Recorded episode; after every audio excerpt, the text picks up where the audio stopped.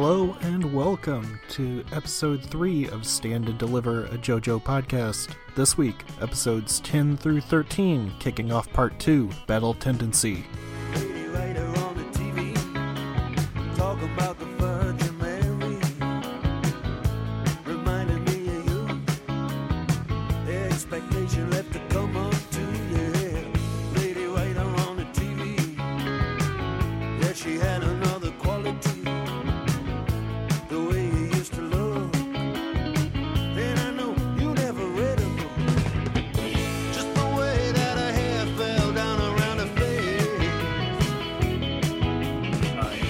After two episodes though, just go, man, I want to watch that old movie again because that's also on Netflix, and fuck, that thing is terrible. I mean, the Like, 90s way, yeah, like way worse than I remember that thing being. had uh, Lacey Chabert in it. It did, yeah, very Right. young Lacey Chabert. The aforementioned Gary Oldman, when he was less of an old man than he is now. That is true.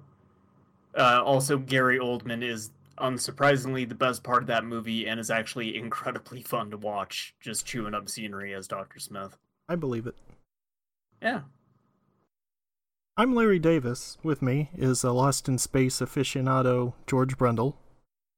Uh, and today, it's on Netflix right now. great. You could be watching it instead of watching JoJo's Bizarre Adventure. I mean, just think about that. Or don't. You don't have to. Yeah, yeah, yeah. Today we'll be talking about episodes 10 through 13 of the 2012 anime adaptation, which is the first few episodes of Part 2 Battle Tendency, which, uh, as we're going to get into, hallelujah! We are free of phantom blood. Uh, I have been on record saying I really like Phantom Blood. I can now see why that would be considered like the worst part of the entire series because Battle Tendency so far is extremely good. I mean, yes. Well, it helps that the anime version of Phantom Blood is actually way better than reading it. Um, but yeah. Now we're into the good stuff. The really good stuff. So, tell me how this starts. That's your job. We start in uh this is like right before World War II, I think really starts breaking out. I I didn't write down the actual year that this takes place, but Speedwagon is now an oil baron in America. He's an oil man. That's right. Uh he's still wearing sick hats, Uh huh. and he's still the same Speedwagon that I fell in love with in Phantom Blood. Yep. My Uh, very first note is Speedwagon is an oil man, has a new hat. That's right. Uh, we also find out that uh, Straits has succeeded his master Tom Straitso. Petty. Uh, yes, sure. In in my version, he is referred to as Straits. Doesn't matter. We're gonna get into more of that later on. Okie dokie. Well, Straitso has succeeded Tom Petty, uh, but he has aged less due to his use of Hamon. Yeah. Looks and beautiful. Speedwagon. Oh yes, He's a very handsome man, that Straitso. Long flowing locks. uh, he's Oh, about to get boy. even more handsomer as the first episode goes on. Sure. um, uh, Speedwagon, though, is funding an archaeological dig in Mexico, and it's turned up something interesting. And it is a like underground shrine where there is just a shitload of the weird ogre-looking masks from Phantom Blood, Uh huh. and a man encased in a pillar. Pillar, you say. Yes, a Yes. pillar man, some would call him. So we got a glimpse of those, uh, of this one in particular, at the very end of the last episode of Phantom Blood. Just as a little taste, a little, a little amuse bouche before we get into this. Uh, and I said the same thing, a pillar man, if you will. Yep. Uh, so this th- this whole thing's going on. He he wanted to bring Straits in to check out this Pillar Man and this Pillar Man's sick collection of of masks. Uh, yes, Straitso. I'm sorry. I will make. I I'm going to insist that you use the proper names. start counting these when you're editing and just pop up a total at the end of this episode. I don't edit these. Uh, well, the thing is, this is going to be more difficult for me later on because with your unofficial subtitles, then eventually I'm going to have to change more names than you will. That, yeah, probably.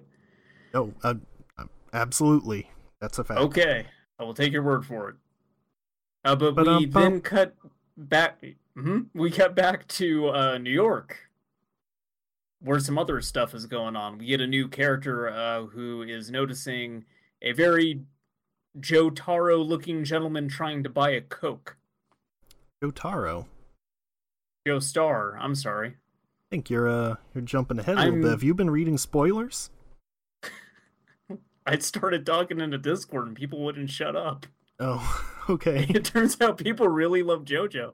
Yeah. I don't know who Jotaro is. That name got brought up a lot. That apparently like got burned into my head at some point. Should mention before we get to this that you know from um, watching SaltyBet, which for those who don't know is an uh, internet stream where you can watch AI controlled characters in a fighting game and bet fake money on them.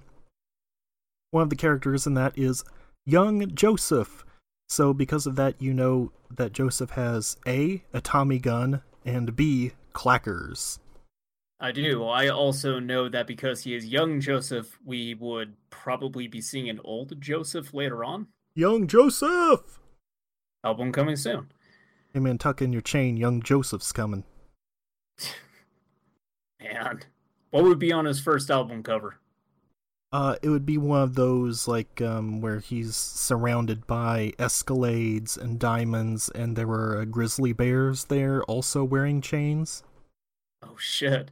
Did the grizzly bears have like the J monogrammed clackers around their necks? Yes, absolutely. And Oh, um, a lot of album. stacks of cash falling, you know, making it rain, and um, I don't know. I'm out. Doctor Octagon. Bailing on the bed. Yep. Anyway, uh, we, we got a mention- JoJo looking dude we- buying a coke. You um didn't Yes. mention specifically the year.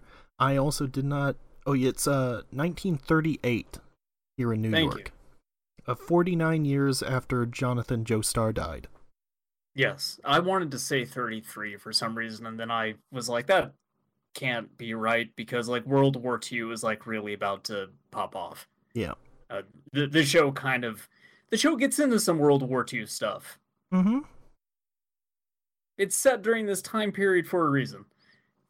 Uh, but anyway, our new character he decides to steal uh, JoJo's wallet uh, because he identifies that he is a hapless tourist and is going to give him a little taste of New York.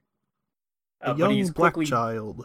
Yes. Uh, he's quickly busted by the police. And I have in my notes here. Oh, I did make note of the of the year because it says uh, I was wondering if the show would dance around the treatment of black people in 1938, uh, but the police brutality on display is saying yes, they will not. I'm sorry, they they will like dive into it. Turns out 911 was a joke even then. Oh, man, they fuck him up real bad. Yeah. Also should mention his name is Smokey Brown. Named Yeah. after Smokey Robinson, but at the same time, mm, hmm no, I, I was legitimately like, at first I, I was like, I don't know if this show is going to get into the fact that you know 1938 black people definitely did not have it easy like at all, and like the maybe two minutes into Smokey doing stuff, the police are beating the ever loving shit out of him, and they make it pretty clear that they're doing it because he's a black person. Yep.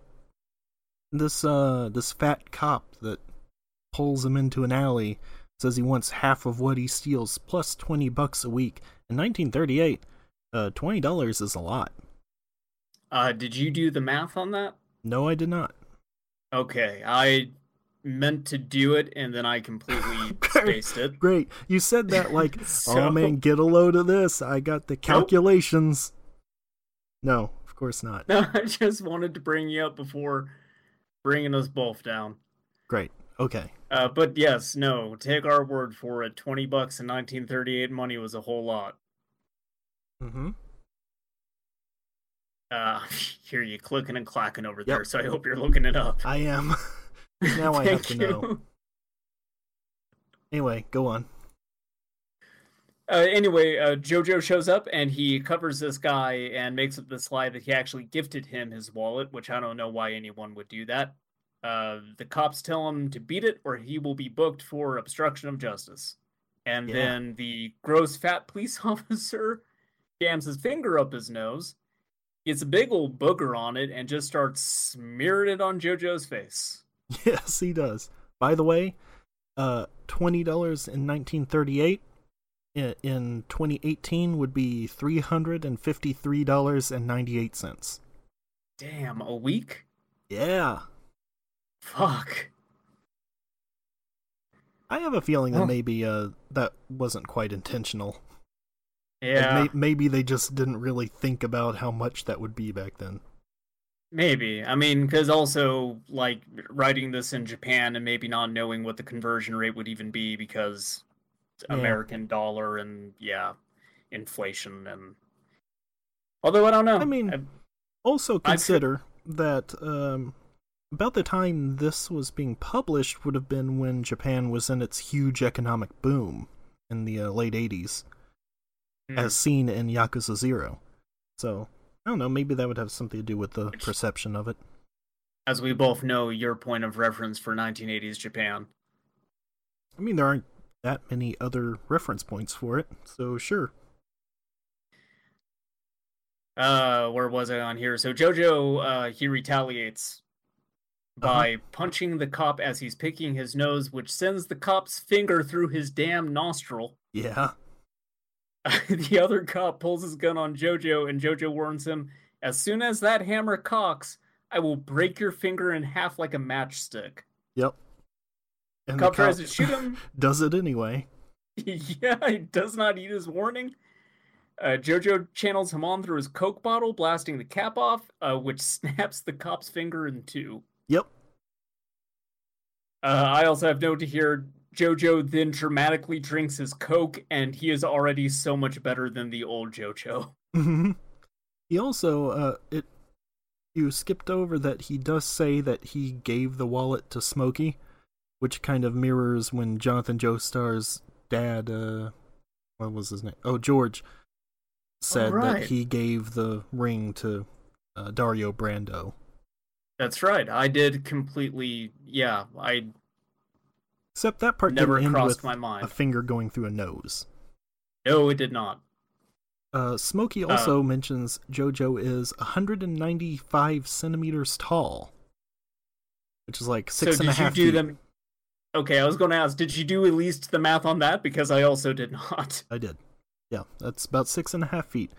Uh, that's also a common thing for Joestars that they're all really tall. Okay. We use imperial measurements on this fine podcast. Yeah. Ain't no commies. I Get that metric No, out of here. I don't know a goddamn thing about centimeters, and I never will. I refuse. That's They right. tried to teach me in school. I said, "Get out of here. I don't want any part of it." And then they gave me an F, and I was like, "You know what? Worth it." Uh, anyway, Jojo has now dispatched these cops. One has a finger through his nose, the other's finger is just broken. And Jojo, after doing all this cool guy stuff, just like turns around and goes, "Ah, I really fucked up, man. Yep. Granny's Like not gonna be happy. Rena's going to be fucking pissed." Uh huh. Um, so a few important things though, uh, real quick. We know that JoJo knows how to use. Well, so this is Joseph Joestar, as we also find out now because he introduces himself. Yep. Uh, Joseph doesn't know much about Hamon, but he can channel it. Uh huh. Uh, he can use it just like his grandpa did. His grandpa was the was Jonathan Joestar from Phantom Blood. Correct. Uh, his father was a pilot who was shot down, and apparently his father could not use Hamon, and his mother is missing and presumed dead. Uh, it says she was taken by disease, Okay, but yes, I I did not note exactly what they said about it. I just had to fill in the blank. I thought that they said that she was just missing. yeah, it says that his dad was a fighter pilot who got shot down, and his mother was taken by disease. So he's now Okay. taken care of by Granny Erina Pendleton. it also might be possible that my translation just says she was missing. I don't know. But Could be, uh, but I don't know. That seems like a weird thing to actually change. Uh, so we then cut back to Speedwagon, uh, who reveals that he had summoned Straitso uh, because the figure entombed in the stone is alive, and it, it seems to be like producing these masks. And he wants someone proficient in Hamon to destroy it while it sleeps. Yeah. And then Straitso gets off on this tangent of just like, hey, I want you to tell me like the first time that you noticed that uh, Joseph was able to use Hamon. Seems like an odd thing to bring up. Yeah, it goes somewhere, but we we go into a, a flashback where Speedwagon's private plane gets hijacked. Um, yes, this part's great. The hijackers also so they're wearing those Phantom Thief costumes like Dio wore when he bought the poison, Yeah, like the same kind of mask. uh, one of the hijackers harasses a 13 year old Joseph who just wants to read his comic, and Did you notice just like what he was whatever reading? this. No, I didn't catch what he was reading. It was uh Bao or Bao or however you would pronounce it, which is another Araki book. Oh, okay. Also, I the back didn't- cover has "Get Smart" on it for some reason.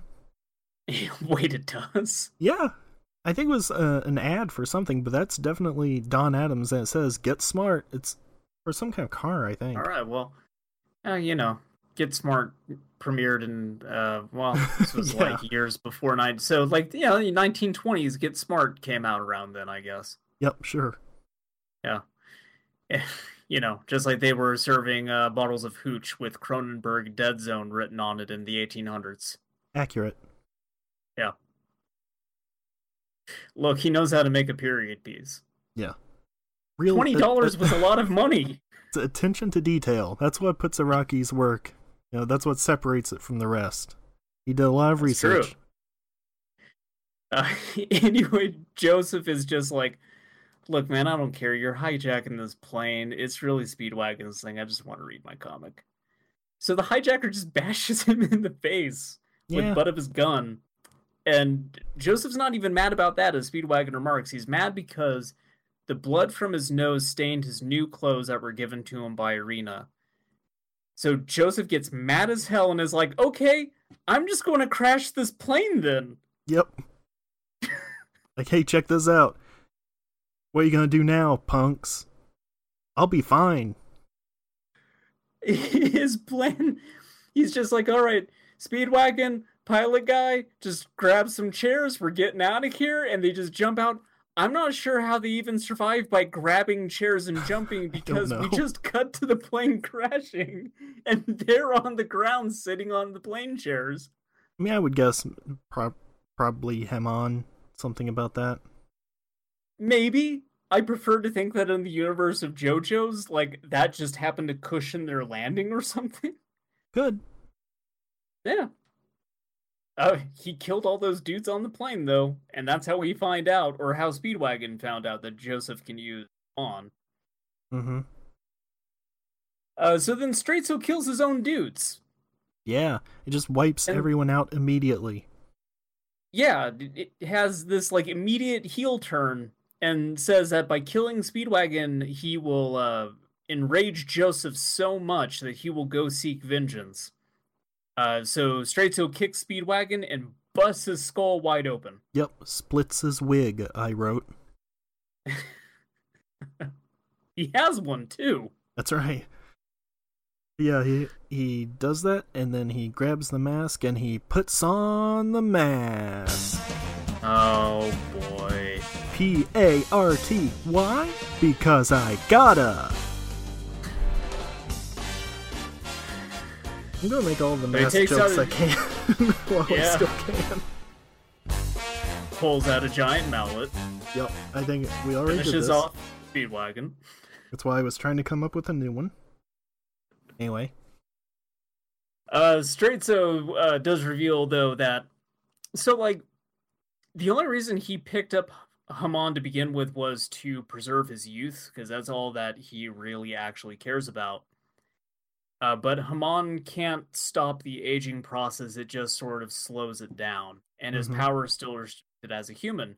Uh, but during his fight with Dio, he developed like kind of an admiration for Dio, and he began to desire taking a mask for himself because he realized that would ensure him eternal youth.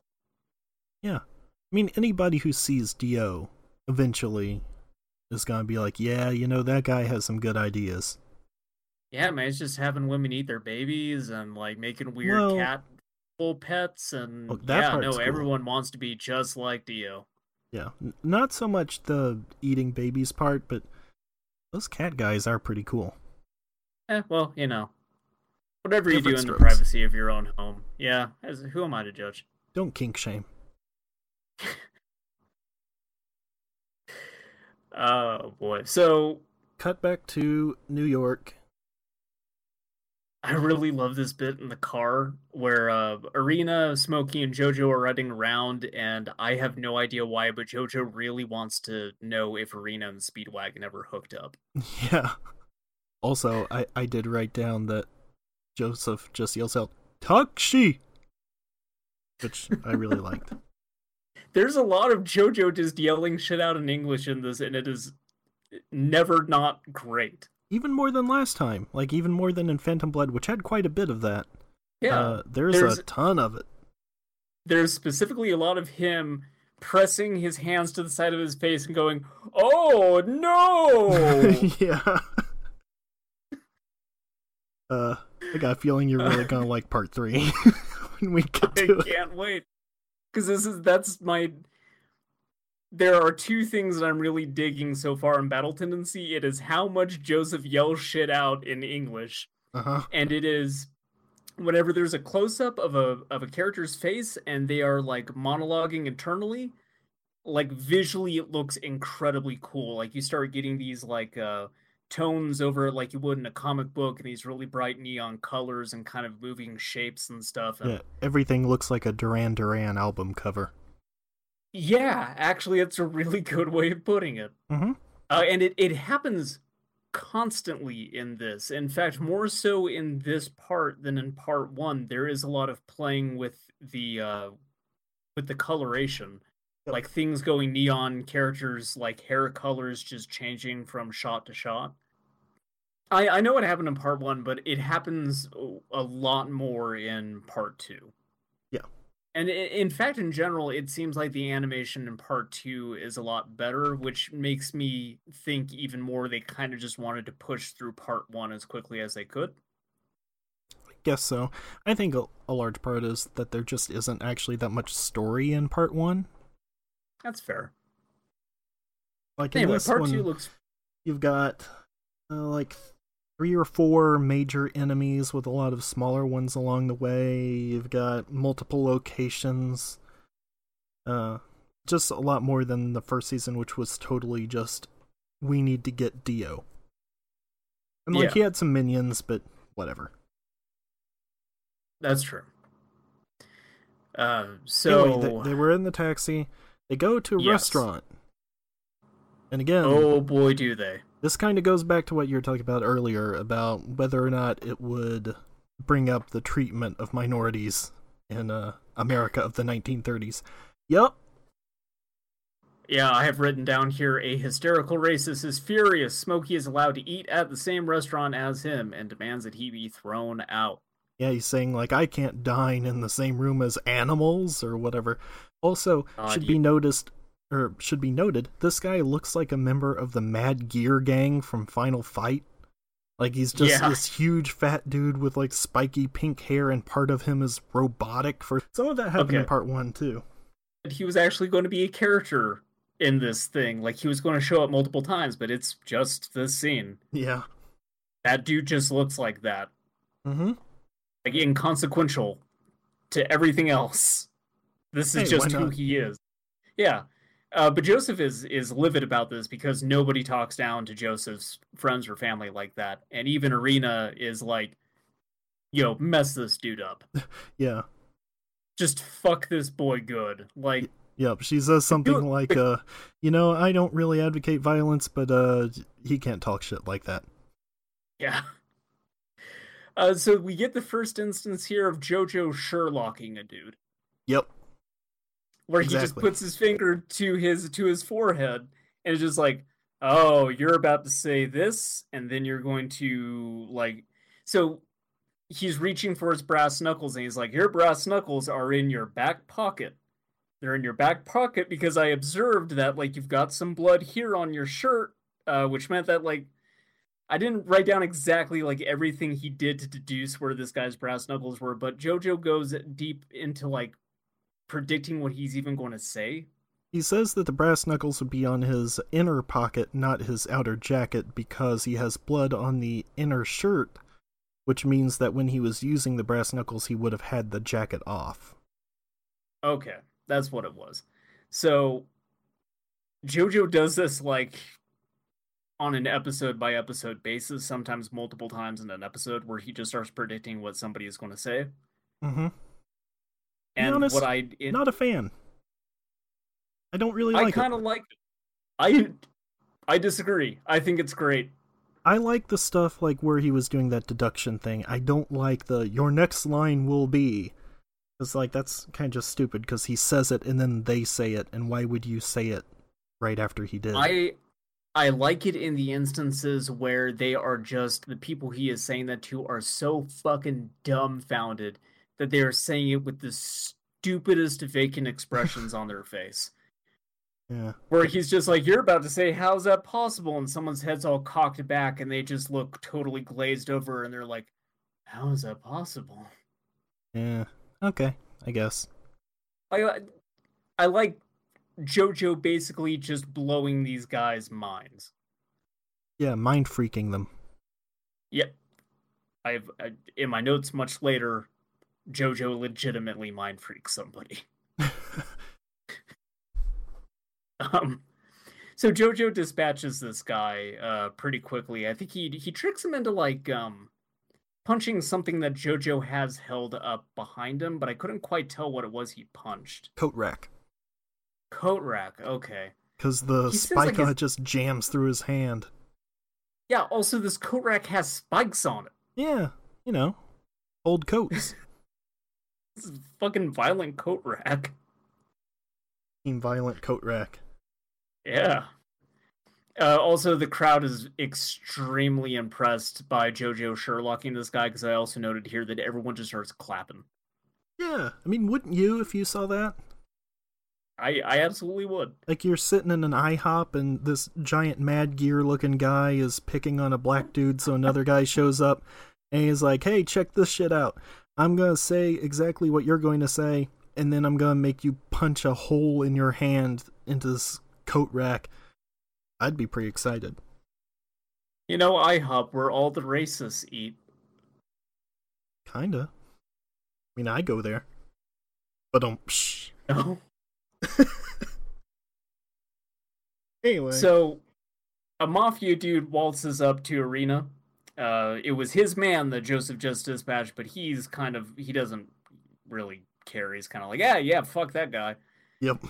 Uh, like but just drops this guy was this guy's my crony. Uh, sorry that he was a huge asshole. He deserved Yeah. it. Now let me be extremely insensitive by just dropping on you that Speedwagon got killed by a monk from Tibet. also, I don't know how he knows that.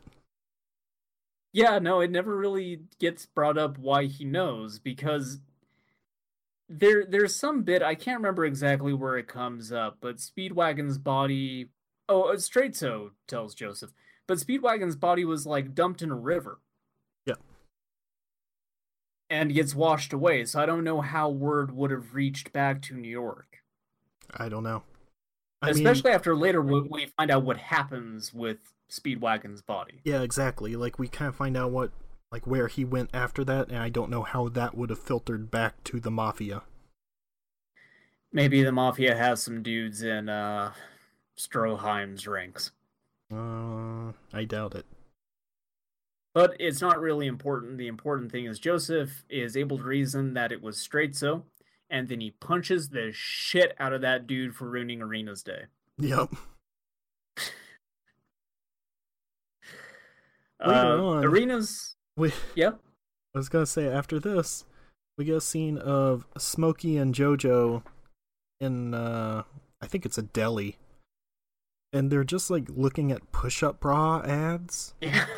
And, Yeah. and talking about like uh what kind of trickery it is or something.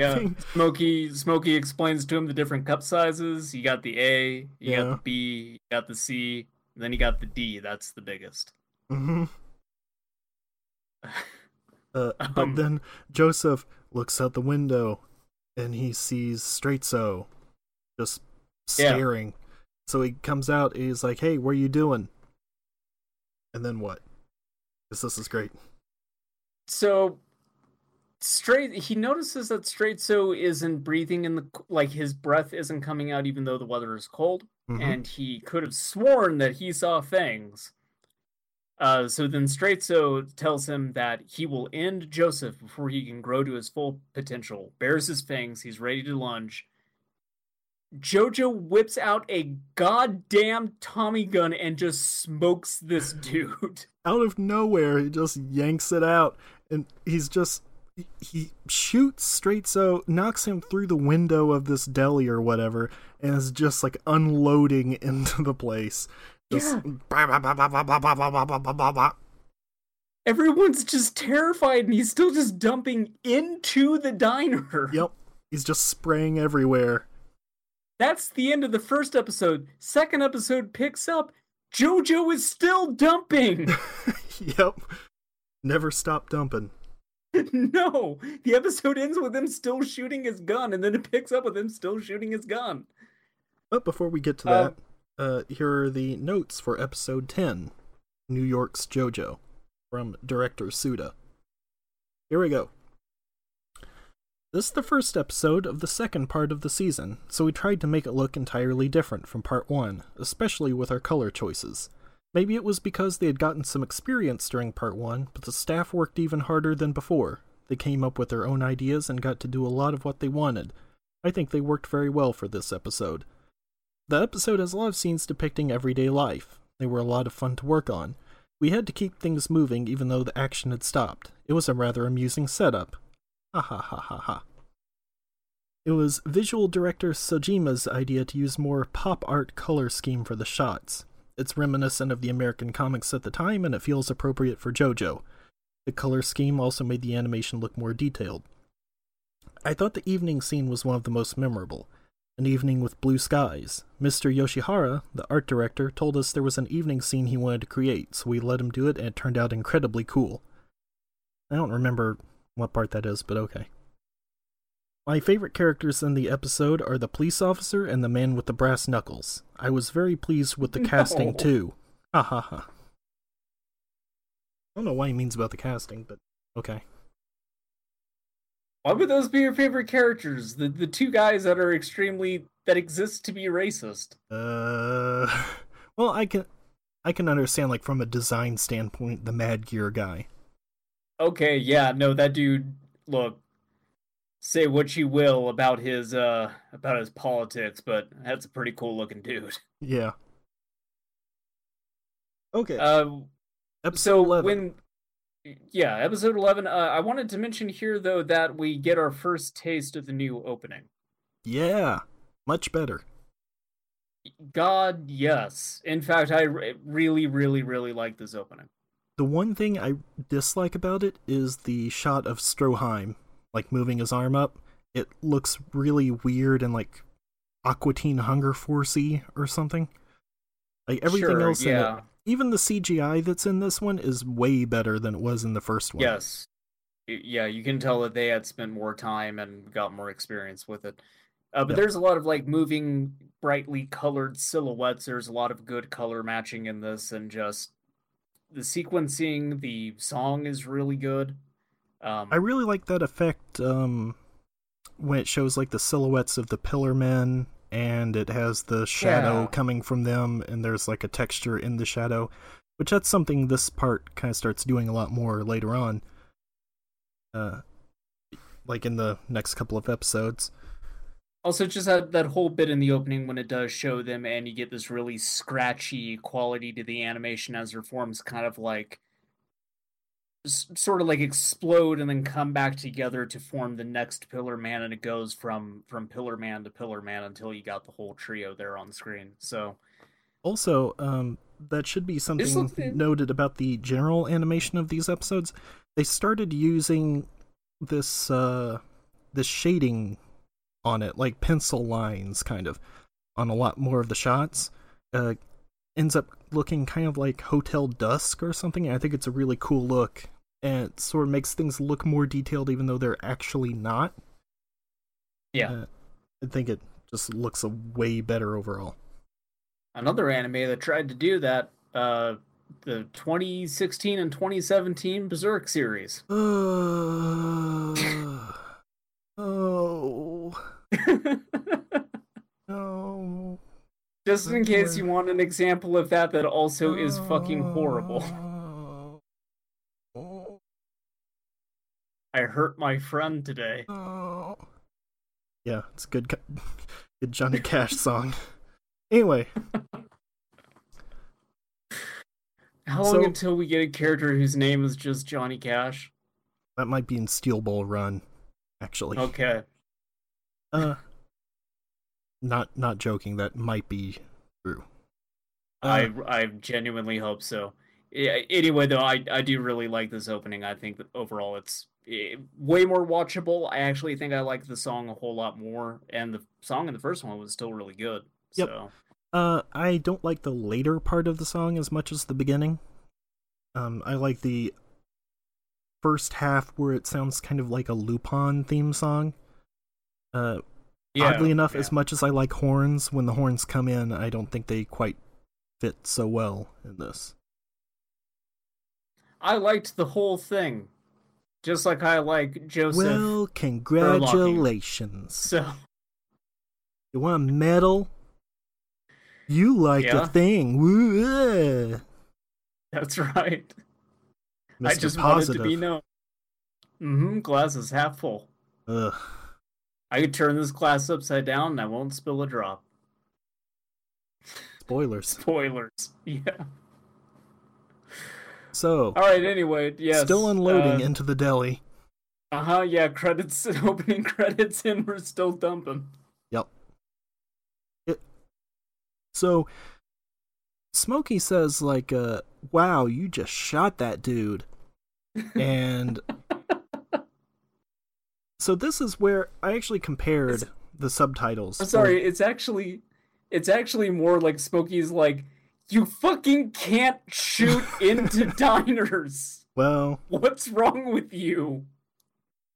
sometimes the guy gets something done, and uh, so be it.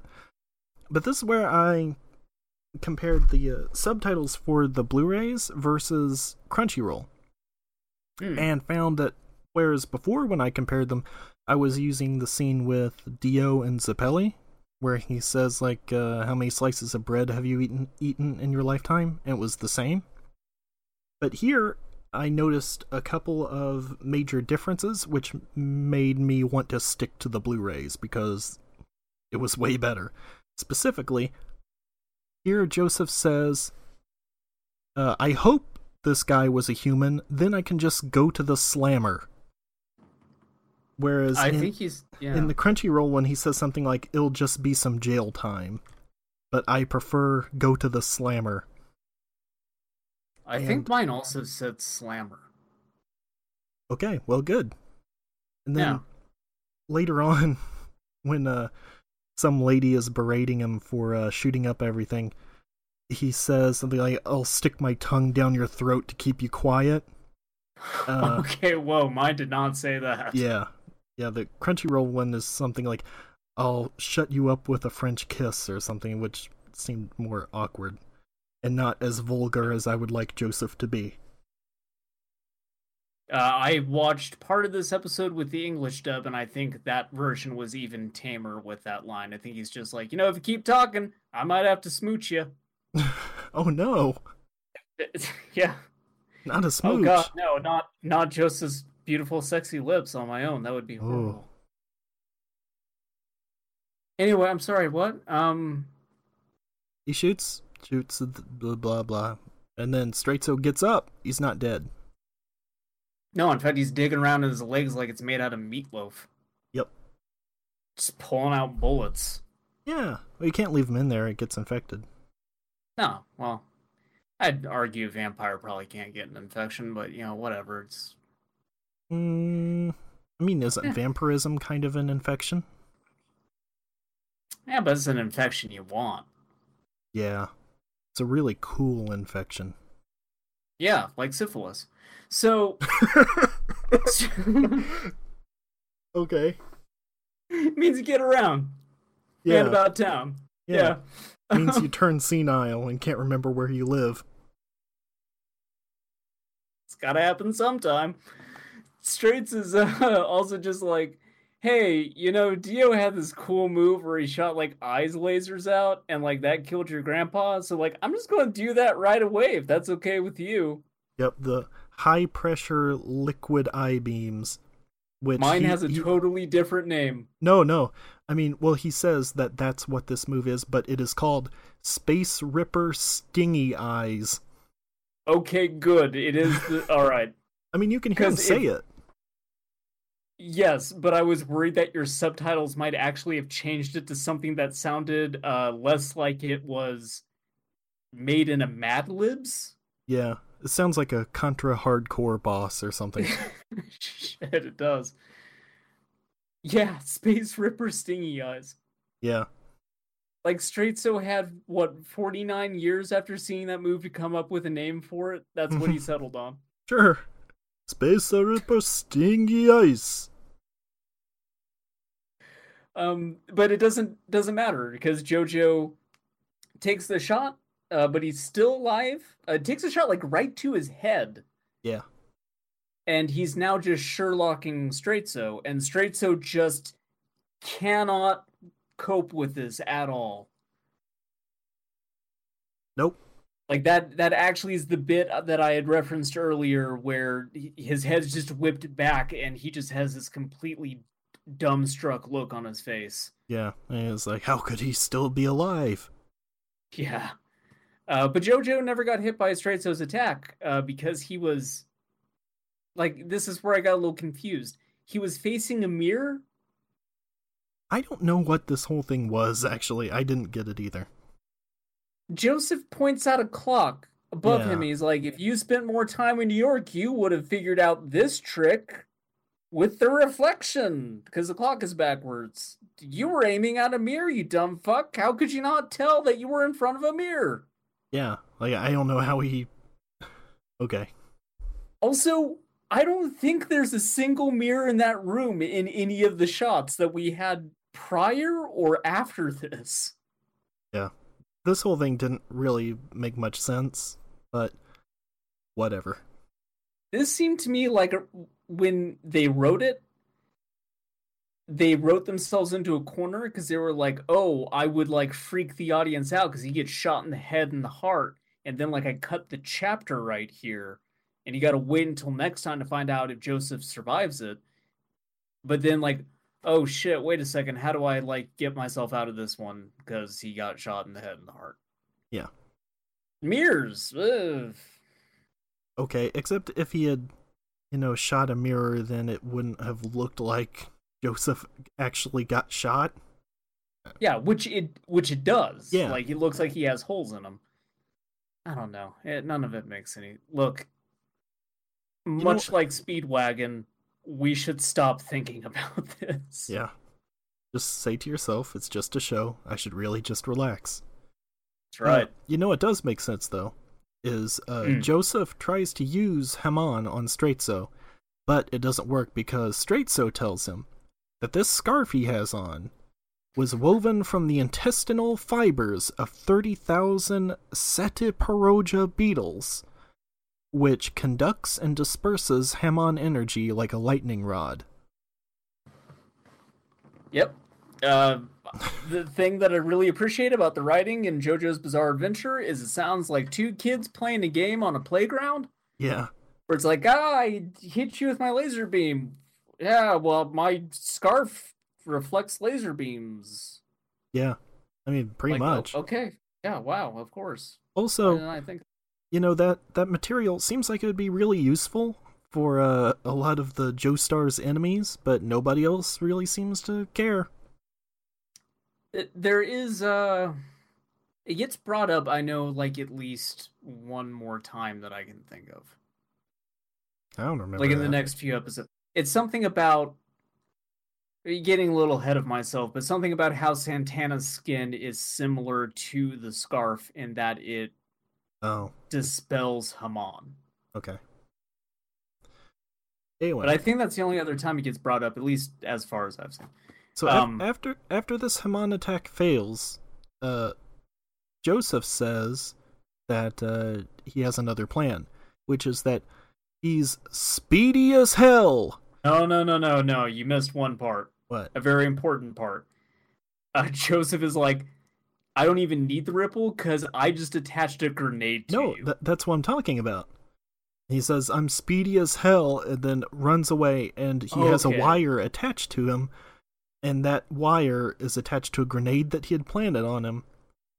And then it turns out not only that, but that grenade was attached to several other grenades that are also strapped to Straitso's back, and so he gets exploded. Yes. So where I got confused and thought that you had jumped a little bit ahead is uh, as Straitso is reforming, because this doesn't kill him. Yeah. Uh, Joseph says he has one plan left and observes that Straitso's legs are mangled uh, and that it will take time to reform, and so they should make good u- good use of their own legs and book it. And then he yells in English, "Run, Smokey!" yep. In my just fucking books. in my subtitles he says hot footed out of here which i also really enjoyed and then yes run smoky Uh, and then we get a little ticker in the corner, um, because Straitso's reformed, and then this, this little box pops up and it says what Straitso's grip pressure is, yeah and we start getting a lot more of that in Yeah. in this part of different characters. Like, here's how far this character can leap, or how fast this character can run. here's the name of the special move and here are the stats or yeah in in most cases here's the name of a special move and then another name for it that is somehow more ridiculous than the first name. Yeah that too. Uh, but there's a, a woman reporter who has kind of uh, observed the damage and uh, Straitso decides to take her hostage mm-hmm. and uh, meets up with Joseph on a bridge. it's uh Uh, george washington bridge i believe. Yeah, uh, Straitso is also buck ass naked at this point. Yeah.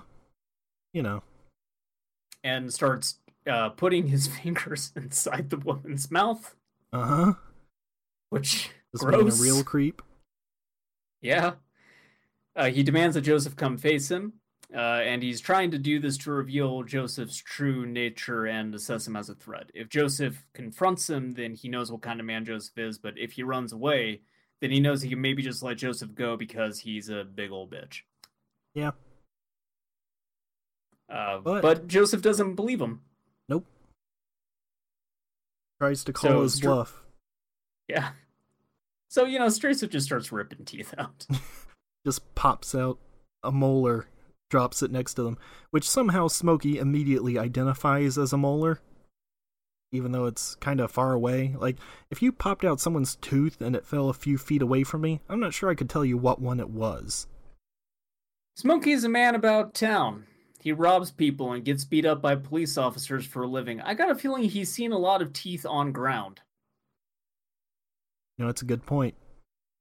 I didn't Yeah. really think about that. Teeth on ground. I'm, I'm, yep, I'm, I'm willing to to defer to Smokey's judgment on this one. No, I went to see Teeth on Ground, and I felt that they weren't very good live. No, just just stick to the albums.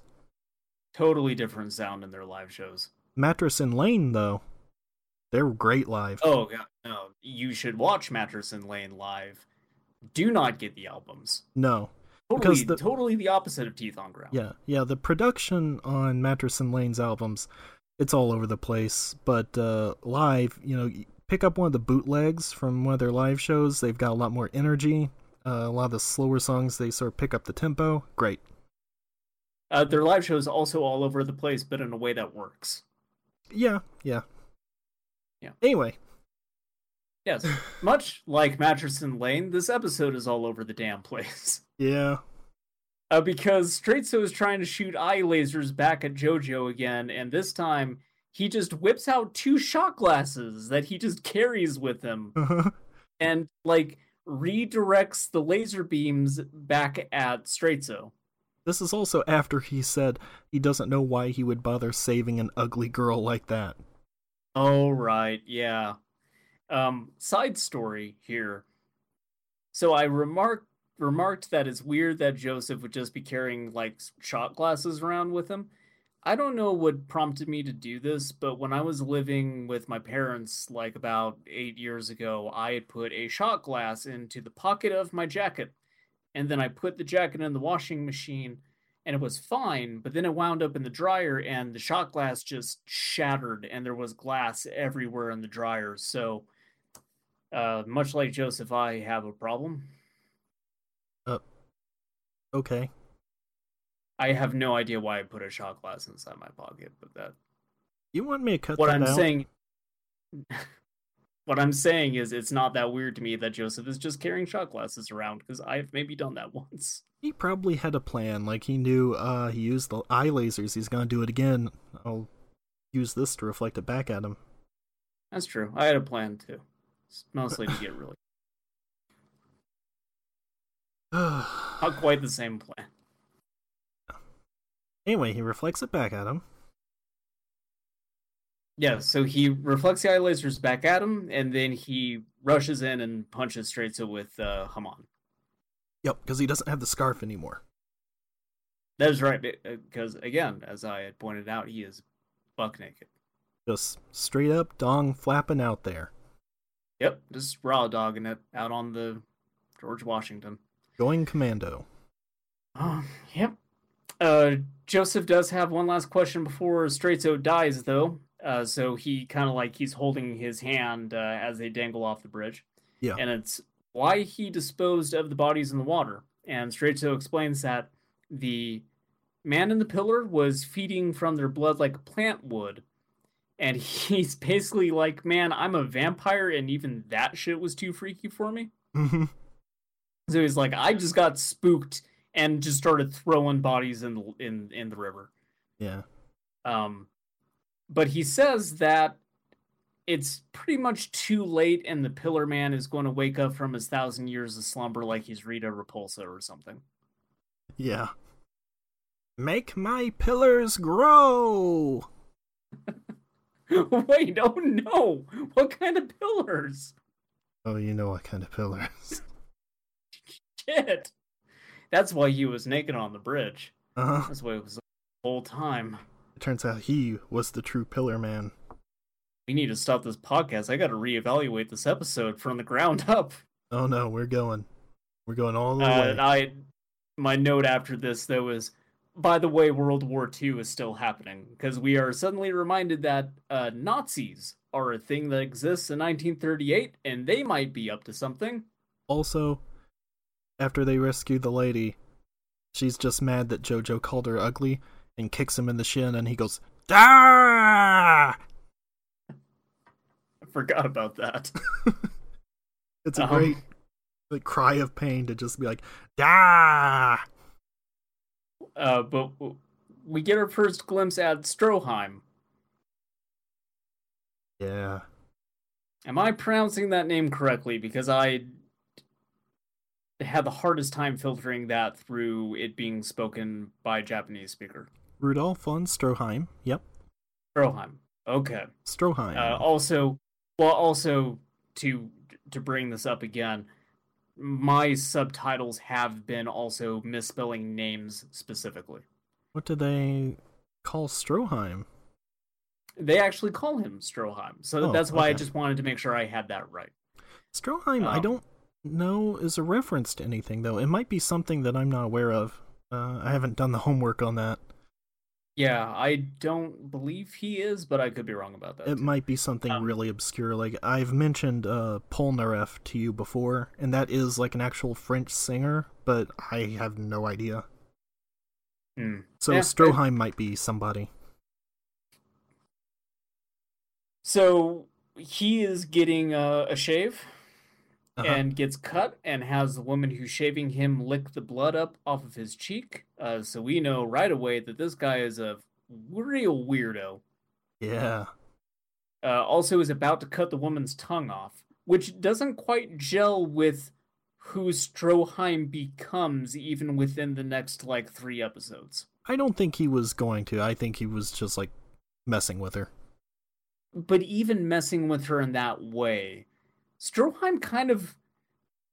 I, I don't know if it's that during the process of writing all of this, Araki just sort of wanted to change who Stroheim was and make him seem a bit more heroic, or if it is that the shock of everything that is happening is fundamentally changing Stroheim as a person. I think that's probably more it. Um that kind of like the way he reacts to all this. I think a large part of it is just his desire to put the Nazi party ahead of himself and like if you look at it from his point of view like getting ahead here, but if the Pillar Man got out, it would be bad for everybody, not just him. Yeah. Yeah. And so he probably doesn't want a weird shape shifting dude out on the loose to kill more Nazis. There, there is a uh, discussion to be had on this show's representation of the Nazis. Yeah. Uh, but that is, as you said, kind of getting ahead a little bit. Uh, for right now, it is revealed that Speedwagon is still alive and he is in the care of the Nazis who want to interrogate him about the Pillar Man and Straitso. Yep. Uh, the Nazis have also dug the Pillar Man up and now have him contained within a large dome. Mm-hmm. And uh, Stroheim's asking some questions. And as Speedwagon is trying to tell him how bad this whole idea of waking the Pillar Man up is, Stroheim's just gargling water. Yeah. Stroheim gargles a lot. and I'm not sure why. I actually only have his gargle counter up to two. Mm, Or yeah. before still- poor Stroheim can gargle no longer. Considering Spoilers. you know how how much happens here, twice is still probably more than he should be gargling. Yes. Um, Um, he I mean, there was a reason line- why I started a counter. Yeah, he he does have the line: "Prepare the bloodletting experiment to feed the Pillar Man." uh, it is Operation Expose the Pillar Man to Fresh Blood, which I wrote is a bad name. That's not so much an operation name as it is just like what your operation is. That sounds like a uh, Lupin the Third episode title.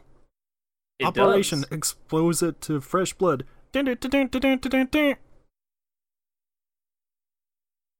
They should have named it something cooler, like Operation Blood Surge. Oh, that's good. Yeah. Surge all the blood. Operation Bloodstorm. Operation Blood Palace. All of these could be Rob Liefeld comics. Get in touch, Rob. We got some ideas for you. Call us up, Rob. Uh, email us. We'll get in touch. Uh, we got some great ideas. We know you're the man. You've got that Netflix deal now. Please visit my web zone, Rob. Anyway, after this, Joseph Yes. is riding a hog through the desert. Uh, there's a small bit before this where we see a cage full of Mexicans, Oh, and right. Stroheim walks in there and he's like, "Okay, we need like a just a whole lot of blood from you guys because we want to wake up this pillar dude. So I will let you guys choose one of you that we will bleed to death, and then I will let the rest of you go." So this kid he volunteers. He's like, "Let everyone else go. I will do it." But then Stroheim pulls the old switcheroo on him. And is like, ah, that that sort of nobility I I value. You are free to go. I'm killing everybody else. By the way, okay, here's a question. If that happened to you, if you were in a cage Mhm. full of people like that, and they came up with the I'm same offer, well, I would. Because that's the thing. No. That's always the thing. It's always, oh, the one who volunteers is the one we'll let go. It- I'm just gonna pretend like I'm not there. But then you're then you're gonna get bled out and fed to a weird old Mayan dude in a thong. I'll hide behind someone. You've No. seen how skinny I am. I'll just find the fattest person in there and I'll just hide behind them. Well, from what I saw, none of those people would be great to hide behind. I'll just latch onto one of their backs like a bundle of grenades. Nobody will know. That's the old expression, like a bundle of grenades. Yeah, like a bundle of grenades. But yes, okay. He, uh, Yeah, but but but then Joseph is on a motorcycle. Yep, he's on his way to the Nazi stronghold in Mexico, and then a spurt of blood appears from the Pillar Man. Yep. That's the Uh, end. and that is episode 11. So why don't you read us a little bit about about the making of episode 11? Well, fine, I will. We all want you to do it. I don't know that that's true, but I'm going to do it anyway. Straitso goes berserk and Stroheim makes his first appearance. In part 2, we started using flashier camera work. In order to show momentum, we used streamlined pans. I think it was around this time we had begun to we, we had begun to differentiate scene-specific colors from regular colors. That's not true, because they did that in part 1. Like, Yeah. The hair colors and stuff would change. Anyway. Uh, Straitso's... yeah, it, it happens. It happens more here. So- yeah, Yeah. this he says this is where they had begun to differentiate. That's not true. Uh, Director Tsuda, I don't know, is the best, like the most unbiased source. Straitso's scene was more grotesque than the manga. There were a lot of scenes that we hid in the broadcast version, but in this set they're all uncensored. Furthermore, we created a 3D model of the Sadeporoja beetle. Maybe we can merchandise it. Ha ha ha. You, who's gonna buy beetles? Always think to the future, man. I, I mean, I would buy, you know, like a a mask or something. I'm not gonna buy beetles. I'd buy a beetle. Buy Maybe the beetle, opens up. Maybe the beetle opens up. It stings you in the hand. Then you become, you know, like a vampire dude. That's not how it works. These are, all right, whatever. Yeah. Personally, I like the scene where Straitso blows up. yeah, you know, okay. Of me too. I agree, Tsuda. You won me back with that one. Mr. Yoneda, the storyboard artist and episode director, set things up very well. I often get comments about how Broody is missing, but sadly we had to cut him.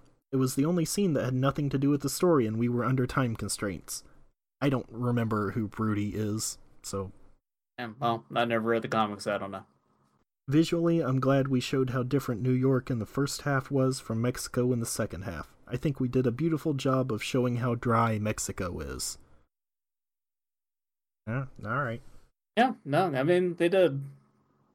You only get like two exterior shots of Mexico.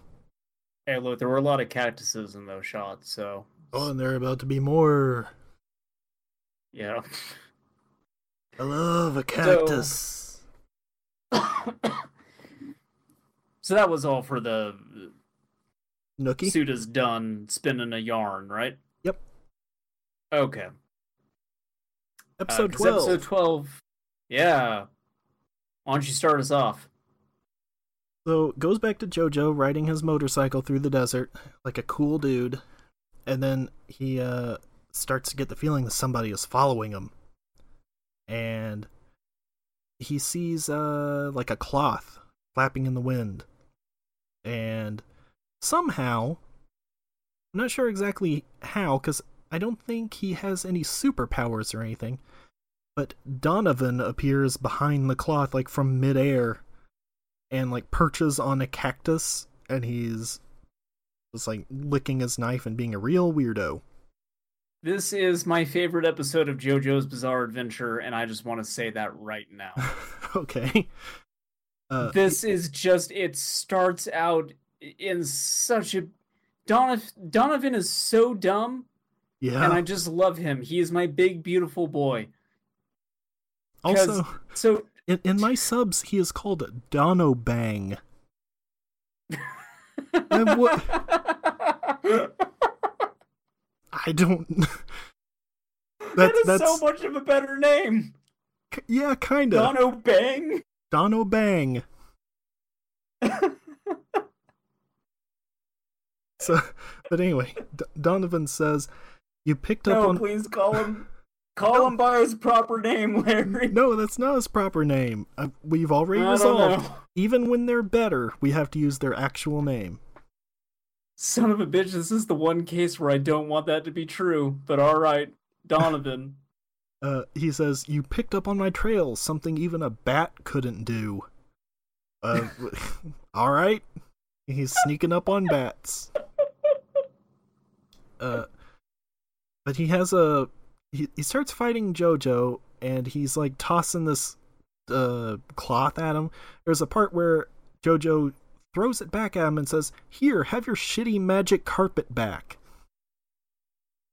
This is what I'm saying. The subs in this version got way better. Yeah, apparently. Um, that that also is very similar to a line in mine. Um, the bat thing doesn't ring a bell though, and that is fantastic. Yeah. I like that the first place that Donovan's mind goes as far as like a tracking hunting animal is a bat.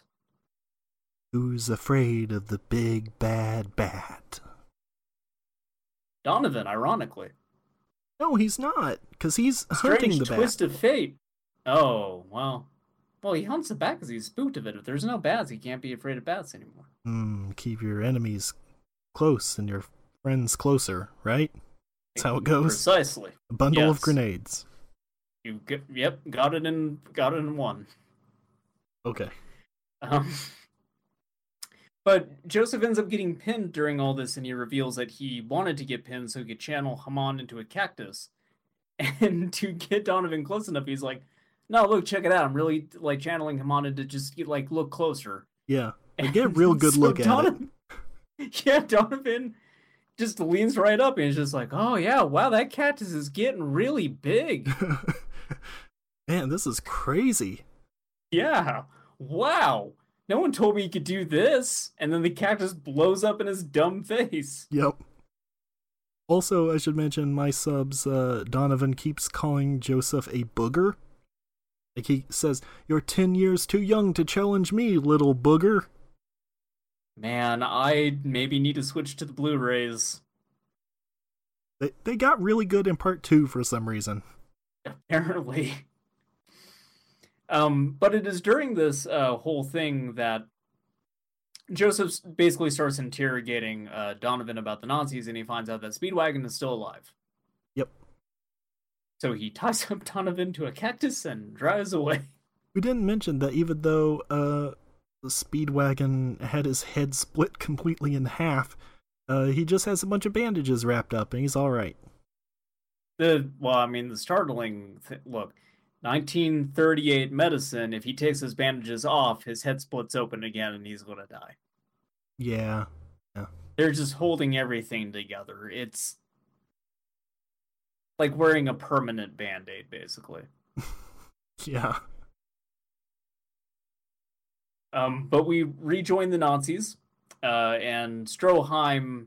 Uh, the, the experiment's underway. They're pouring blood onto the Pillar Man, Oh, and uh, Stroheim. Another line here from Speedwagon, though.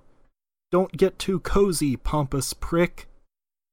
I'm There so glad Speedwagon didn't die. Yeah. Like as soon as he died in that first episode, I was like, man, fuck. Mm-hmm. Thankfully, like uh, Araki must have, as soon as that was done, was like, I can't do that. No. No. I need to Speedwagon's bring gotta him stick around. back. Yeah. Um, th- Stroheim doesn't want to know where they're getting all this blood, which is a little confusing to me because didn't he just have a whole cage full of Mexicans killed? Yeah. I don't remember him being confused about all the blood, though. Uh, in mine, he's just like, oh, that's a lot of blood. Where did we get it? You know, on second thought, don't tell me. Huh. I don't remember that. That's what it is in mine, and, and maybe it is some sort of mistranslation thing. But with the way that Stroheim is progressively being portrayed in these episodes, it kind of starts to make sense that he would maybe get an uneasy stomach about some things. Like for Stroheim, there is a line. Yeah. Uh, and then I put up here gargle counter two because at some point during all this he starts gargling again. hmm But they, uh, it turns out to experiment on the Pillar Man here. Well, first of all, the Pillar Man comes out. Yes. Um, but we should know that the, the Nazis have set up some protections in place uh, to ensure that this doesn't go sideways for them. The dome is made out of 20 inch steel plating, Uh-huh. uh, armed with machine guns and flamethrowers, oh, and a self destruct mechanism. sure. They seem to forget about Uh, all of that later on. Yeah, uh, basically, only one of those things really becomes an issue. Yeah.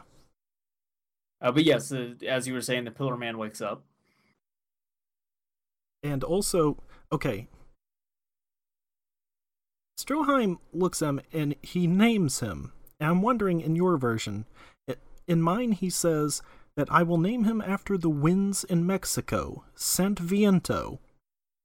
Uh, and obviously his Um, name's actually Santana, but I wondered if in your version he gave some sort of rationale to why he names him Santana.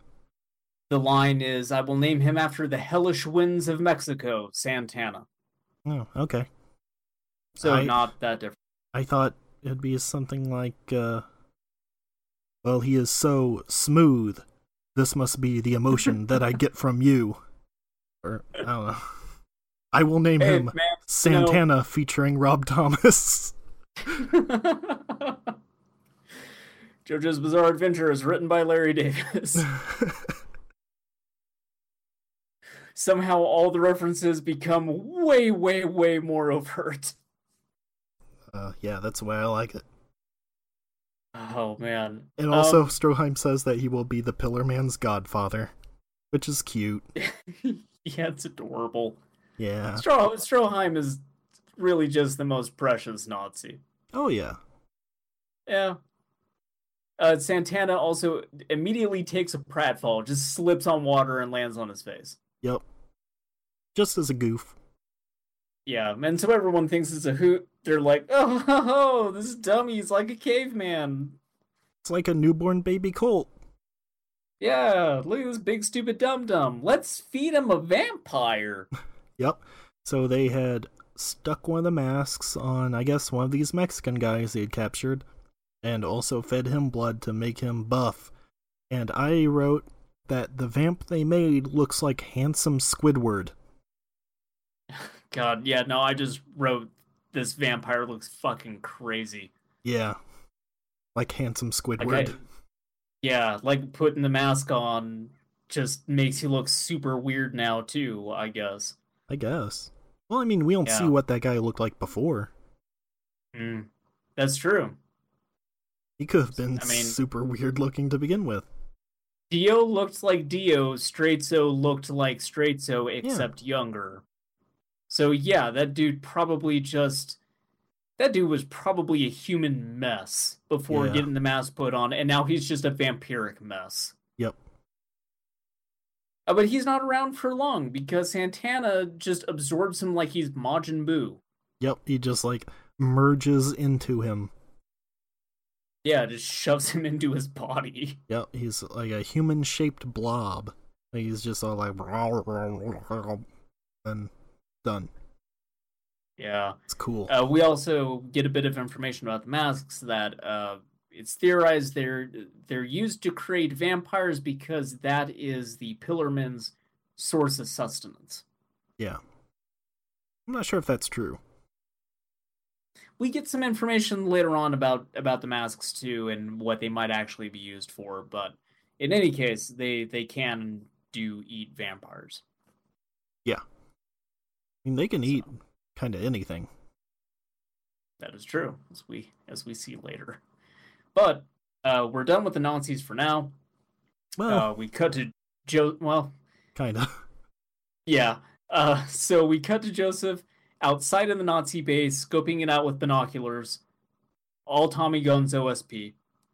Yep, on-site procurement. Yep. He's trying. Um, he's trying to determine the best COA course of action. Uh,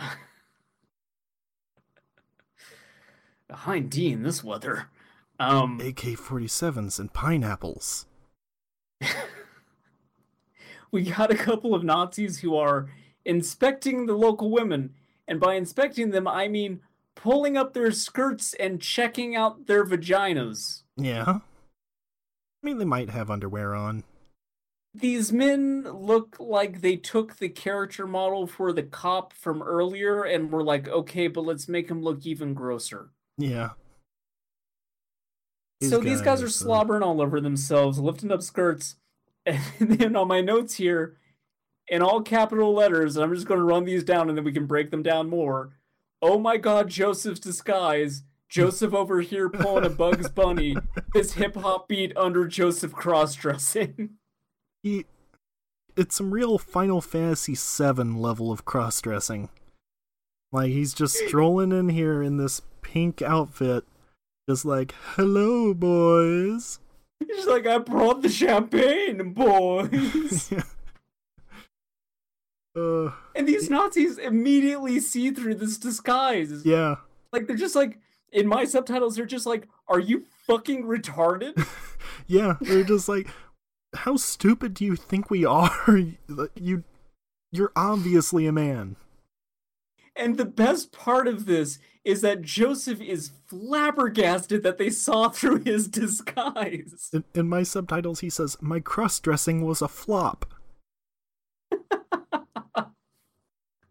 These men were literally pulling up skirts to examine vaginas. What did Jojo think was going to happen when they pulled up his skirt? If he even made it that far, there's going to get a face full of Joseph Dong.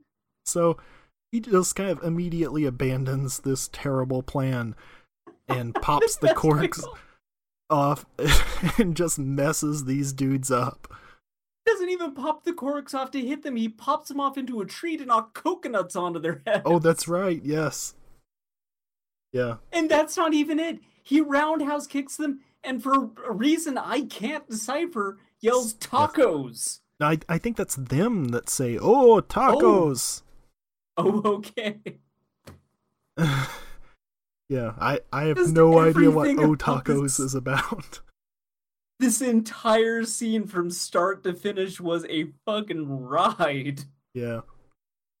And after that, Like, I- Joseph Joseph says, "Shit, well, that didn't help my self-esteem."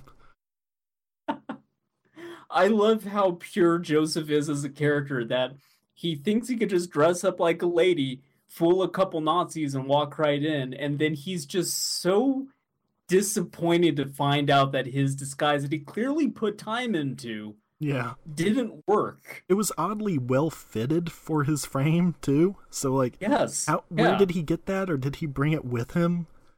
did his makeup and everything, he went to find two bottles of champagne, which presumably he had to buy. Yeah.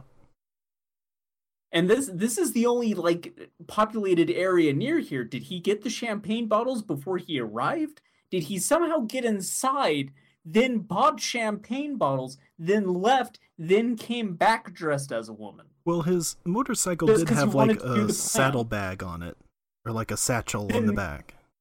Then was he carrying women's clothes around the entire time as well? I think so. Just just in case, like cuz you never know. Yeah, I I think that's the implication. J- Joseph is so much better than Jonathan, Also, and like, I'm not even sure where to begin. as you you mentioned Bugs Bunny, maybe that's where he got the idea. Like this is around the time when Bugs Bunny was a huge thing. Like maybe he saw that and was like, yeah, it makes sense. 1938 Bugs Bunny cartoons were a thing? Yes. There were World War II Oh yeah, Looney because they, they did a bunch of okay. I I thought that the only thing going on at that time was like Disney cartoons. I thought Looney Tunes was like mid to late 40s, early 50s starting Yeah. up. I forgot that they were that far back. I guess it's because I'm trying to. Th- nah, never mind. Anyway, Go uh, back to the inside. Uh, I did write down a quote here, though, uh, for my version, which was, "I guess that's just the German army for you. They saw right through my fabulous disguise." hmm Yeah, they're they're crafty, the Jerrys. Yeah. um. Then also, we just cut right back to the Nazis, and like Santana has just vanished, man. Yep. Like He I just- swear to God, he was just here. They looked away for a second and then he was gone. Literally a second, there's a scientist who is having a nervous breakdown in front of Stroheim, who himself is distressed. Yeah. It's just like I, I swear to God, like I just I looked away for a second, and he like nervously reaches for a cup of coffee on Stroheim's desk, and Stroheim just backhands it out of his hand. It's like now's not the time for coffee. The dude's gone. Yeah. Pull really messed up this one. Call the fucking cops. Call the Pillar Cops. So they pull out this footage, and this so They another and they really had to have scene- they had to take time for the film to develop too. They mentioned that specifically. Hey, the film's Yep. developed. Here we go, and they pull out this giant projector to drop it down so they can see the security footage. which considering the imminent danger that they are in is a whole lot of time wasted. Yeah. Um, in the video footage, Santana dislocated basically every bone in his body, flung himself at a wall, and then squeezed through a vent. It's not just that he's dislocating his bones; he's actually breaking the bones into smaller pieces, so Yeah, he could like squeeze com- through. Because it's like a two. I don't look. They threw out centimeters again, so I don't remember exactly how big the hole is, but it's really tiny. Yeah. Because it's like two centimeters or something like that. I I don't know. It was that small, but it was way too small for a human to normally get into. Absolutely. And I had wrote down here that this kind of body horror was probably supposed to be disturbing, but I just found it hilarious because there's like legs just kicking and flailing out as he's like squirming into this vent. Oh yeah, I love it. Yeah. Uh, but now Santana's in the vents. He's Uh, in but the it's probably fine. Yeah. It- It's probably okay though because he doesn't have shoes on, so they could just like throw some glass out and, you know, take care of that. Yeah, you get the scene of Santana in there saying, "Now I know what a TV dinner feels like." Yep. Uh, Uh, so Santana be- tapes a gun to his back and then confronts Stroheim. Yeah, Stroheim, booby! Stroheim, booby. Well, that wasn't John McClane that said that though. No, Yeah, that was Joseph. No. yeah. Anyway, so because he's in the vents, Stroheim decides to take command. He's like, "All right, guys, he's in the vents. Don't get close to the vents." And so immediately, one guy is like, "Oh, I'm, I'm gonna see what's going on in the vents," and wanders over to the vent and just looks directly into it, shoving his eyeball right up next to it. Man. Yeah. So, you know, Santana just jumps into his body. Yeah, you know, just through his eyeballs. Yeah. But there's a better point of entry later on. Yeah.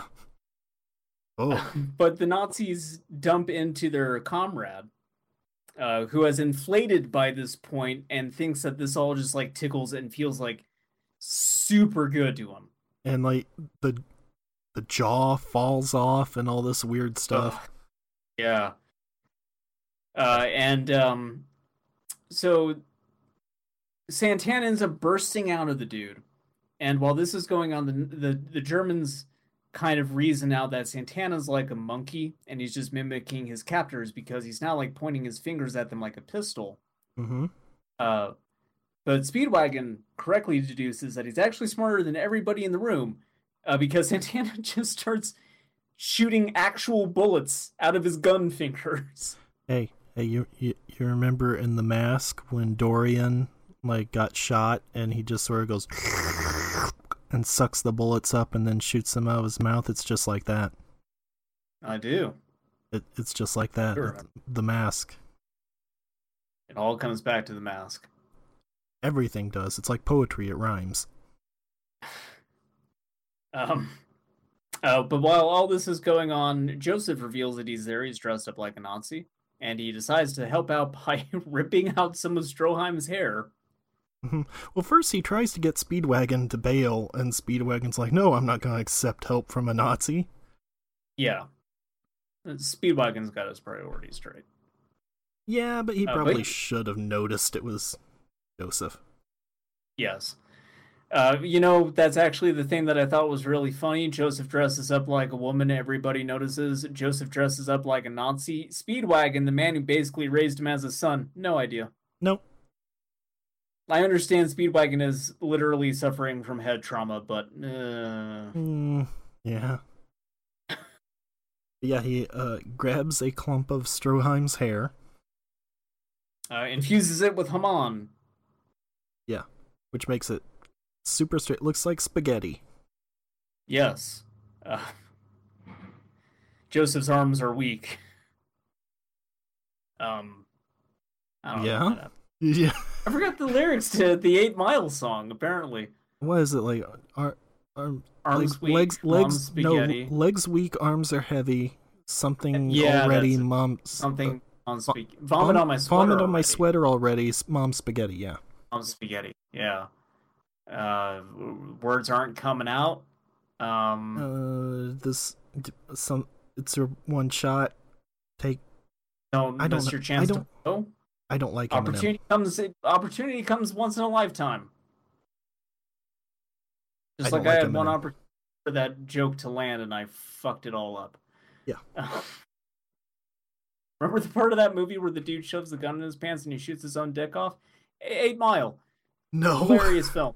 I never Anyway. saw it. Oh well, that happens. Well, now I want There's to. a, there's a member of Eminem's gang who thinks he's real tough. But he's like that friend that everybody makes fun of. And uh, so they get into this confrontation, and everyone's got their guns drawn, but it, it de escalates. So his friend goes to put his gun back in like the waistband of his pants, but he doesn't take his finger off the trigger, so he clips it and shoots the tip of his dick off. Great. Who was the Yeah. the football player that did that? Except I think he shot himself in the leg. Uh, OJ Simpson. Oh, okay. Uh, yeah. do I look like I know football? Jose This was- Canseco? I don't know. He's losing body parts all the time. Well, yeah. I don't think he played football though, but he probably shot his dick off. Uh, no, he was baseball. But if you asked me, if you're like, hey, what athlete is most likely to shoot his dick off, I would probably say Jose Canseco. Yeah, no, it, it was his Jose Canseco like lost the tip of his finger, right? Yeah. And then like fell off again some other time. Yeah, because he like wasn't keeping it bandaged up properly or something. Jose Uh, Canseco is very stupid. Yes, yes, he is. Uh, so I I believe it's that Santana is shooting bullets at them, and he's swinging the hair around to sort of create like a shield, Uh huh. if I remember. And then the episode ends there. Yeah, yeah he kind of like tosses them up into the air to sort of make a barrier.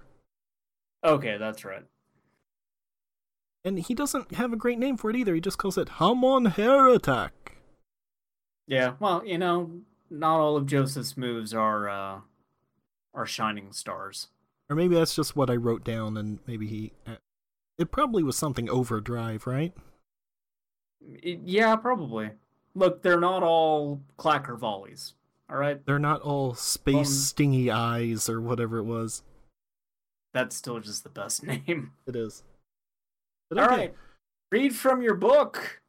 Book. Tell me a Uh. story, old man. Okay, I'll I'll read you a story. The story of the uh, shepherd. Episode 12, The Pillar Man. Director Tsuda's comments. This episode was like ta- tacos. Ha ha ha. Tsuda. Was Tsuda high when he made this episode? Maybe. Can we get him high more often? He he was just like, hey guys, you know it'd be really funny if they say tacos. In, in terms of story, it's just about the German army and what it does to Santana, so it doesn't move forward very much. But in terms of content, I think there are a lot of great scenes. The silly walk I don't. that Dis- yeah, same. Uh, the silly walk that Joseph had when he was cross-dressing was pretty amusing. It's like an old video game where the upper and lower halves don't move in sync. Did we even see his lower half? Like he when he does was have walking? kind of like this. He does have this kind of like weird mecha Shiva sway to his hips. Yes. Oh, okay. Uh, and though he first appears in episode 11, Stroheim's voice is just the best. Ha ha ha. Not only did Imaruoka, the actor who plays the voice of Stroheim in Japanese, really get into the spirit of things, but the rest of the cast did as well. Recording was a ton of fun every episode. I also liked the scene with the line, He's squeezing himself into the ventilation ducts? Okay, It is a good line. sure. In Yeah. terms of animation, the scene where the German soldier gets absorbed by Santana and starts firing off at random was really cool.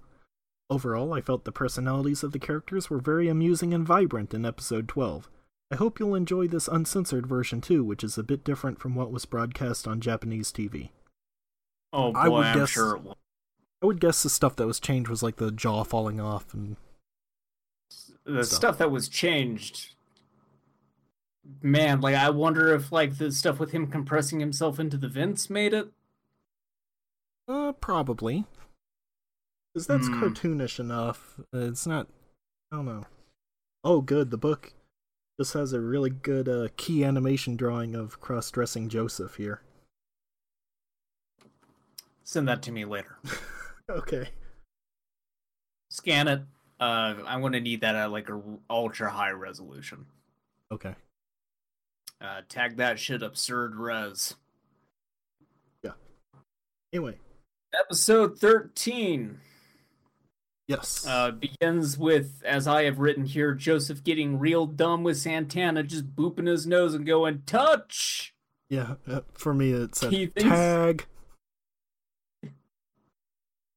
He thinks this is hilarious, and I actually need to know what Joseph is saying as he dances around like a moron. For me he was Because saying mine was like a, what? What, what I was say? mine was like a bunch of nonsense words that like I couldn't even begin to retain. Mine was happy, fun. How you doing, pal? Okay, mine was like happy, pappy, slappy, or something like that. okay. It was like in that moment, it seemed like JoJo had gone full retard in that room. Like I felt embarrassed for him. Yeah. Well, Jojo, he, he brings up a good point that they don't know that he's a bad guy. Like, he was being kept Yeah. captive. And in fact, my second note here is Joseph does bring up a good point. It's not fair to automatically assume Santana is a bad guy. Yeah. Except he is. Uh, but- it- yeah, it turns out Santana's a bad guy. Yeah, because he just walks by uh, Jojo, and Jojo tries to trip him as a goof, and he just phases through his leg. yep. Uh, he also goes over to a gun, says it's- his first time seeing it, and then performs a total disassembly. Yep. Just strips it like uh, he's done a million Yep. times. Like he's been training Yeah, in uh, uh, what's that thing like World of Guns or something? The thing on Steam. Yeah, yeah. Uh, just completely d- disassembles it, and uh, Speedwagon remarks again that Santana is just incredibly intelligent. Uh, but JoJo has had it, so he's going to go like kind of bug him again. And Santana says like he is annoyed with JoJo, and springs ribs out of his back. I think it is to like skewer him. Well, they come out of the front, like where the ribs would you know, normally okay, go. I They, they couldn't, like I bend remember back. if he like. Yeah, okay, yeah. Sometimes Um, my ribs then- bend back. Oh no. I'll Uh, see we you again in 25 pop-up years. box. We get a little pop-up box that says "Rib Blade, alternate name, open ribs," Yep. as advertised. That Mhm. is exactly what it is. Uh, but Santana's impressed that Joseph has survived. Uh, he wonders if like all humans are like him. Uh, then he, he sinks his fingers into Speedwagon's skull and intuits that no, it's just JoJo. Yep. He's like, nah, this is just a regular ass dude over here. I just like it though because he's just just casually standing there with his finger inside Speedwagon's head. Speedwagon's just sitting there horrified and in excruciating pain. He's just Yeah. like, "Hmm, nope, guess not. That was wrong. Yeah. Also, like, fuck, man, Speedwagon had his head split open. Now he's just getting fingers jammed in there. Yeah. Whoops. Speedwagon. And he's old. He's an old man at this Yeah. point. This is too It much for like- Speedwagon. It was like almost 50 years since the first season. Yep. Well, first season, for first part. Technically, this is all part of the same season. Yeah. But uh, well, that's neither here nor there. Anyway, Uh, Joseph then hits him full force with Hamon, uh, but it resonates off Santana's skin just like Straitso's scarf. Um, Yep. So kind of bringing it back to that thing of his skin, like the scarf, evenly distributes Hamon and repels it. Uh, so Santana's body then like tries to consume Joseph's hand, Mm-hmm. uh, but Joseph pulls back, and then he does the little like sliding thumb trick afterwards, and was like, "Ha ha! Whoa, boy, you cut my thumb off." Yeah. Just kidding. Yeah. Because he had moved his hand down like at the wrist so it looked like it was gone. But then he's like, haha, check it out, magic, right? Bet you haven't ever seen this one before. Ha! Razzmatazz. Mm-hmm. Joseph's a real showman. Yeah. Uh, again, we we find out later Joseph is actually way into magic. Yeah. Illusions. Yeah. As he would Spoilers, by the way. Because that's in the next Um, batch of episodes. We're recording two at once Yes. for those listening at home. uh, there was a delay, so we ended up watching eight episodes instead of four. So we're Mhm. doing back to back recordings. Anyway, uh, Joseph then catches a knife with his toes yeah. and decides to sink it into Santana and channel Hamon through it into Santana's body. Uh, but Santana's skin acts like rubber and stops it. Yep. Uh, so he decides to gouge Santana's eye out with his toe. Quote, it's the perfect plan. yeah. Well, by Joseph's standards, I mean his his cross-dressing plan he probably thought was perfect too. Yeah. Uh, and as my next uh, little mark here points out, uh, Santana just flattens his head, yo. Yep. Just squishes it down like an accordion. Yep. Uh, I love the pillar men, they're so gross. oh, God. Yeah, they're. It's like, Ah, there's it should be mentioned- more stuff later on with them that their, is their whole fucking thing vile. their whole thing is basically just that they can freely manipulate their entire body however they want. And so they do some really gross stuff. There is at the end of the set that we have watched maybe the grossest thing that I've seen out of this show, and it comes from a Pillar Man. Yeah, I know exactly what you're talking about. Good. um, so speaking of, Santana dislocates his leg and swings it back around to kick Joseph in the gut and knock the wind out of him, rendering Hamon useless. Yep. Uh, but as Santana begins to absorb Joseph, it's revealed that this was all part of Joseph's actual perfect plan. By Uh-huh. being half absorbed, he can channel Hamon directly into Santana and rip him in half. yeah. All according to Keikaku. Keikaku means That's right. plan. Joseph then puts his dress on and walks away. he takes a chip and writes a name. Um, but every one of Santana's cells produces digestive fluid, because of course, Yeah. uh, allowing him to absorb others on the cellular level. Yes. I would guess that this is Santana's particular power. As far as I can tell. Because I don't think the others do that. Santana seems more squishy than the others. Uh, I don't know about that because the thing Wamuu does is uh, very squishy. But did Wamuu stuff himself inside of a vent? No. No, he didn't. I rest Yeah. my case. Yeah, maybe Santana's the Stretch Armstrong of the group or something. Yes, uh, we will also find out soon that. Uh, well, we'll we'll we'll get there. Um, so, uh, trying to trying to find my place here. Um, Uh, at, at one point he around chains- here, Stroheim just yells out, We have no choice but to blow up the building and ourselves. oh, that's right. Tries to smack the self destruct button, but he is stopped uh, Yeah. by Joseph. Um, basically tells him to suck it up and be a man and help him fight this thing. Yeah. Uh, so Joseph like, grabs. I don't wanna. I don't wanna fight, but I gotta. Yeah. Little little frame of him like kicking a can. Just very oh, sad. Dang it. Dang it. Dang it. Ah, dang it. Uh, dang so. It Joseph, while Stroheim's busy dinging himself in a corner, sure. chains up the top half of Santana's body and starts dragging it up the stairs. And he's like, I'm just going to like bust this door open and hit this dude with sunlight because they hate that. Yeah. They're Uh, like but he's not used. Yep. Oh, don't get don't get a pillar man What?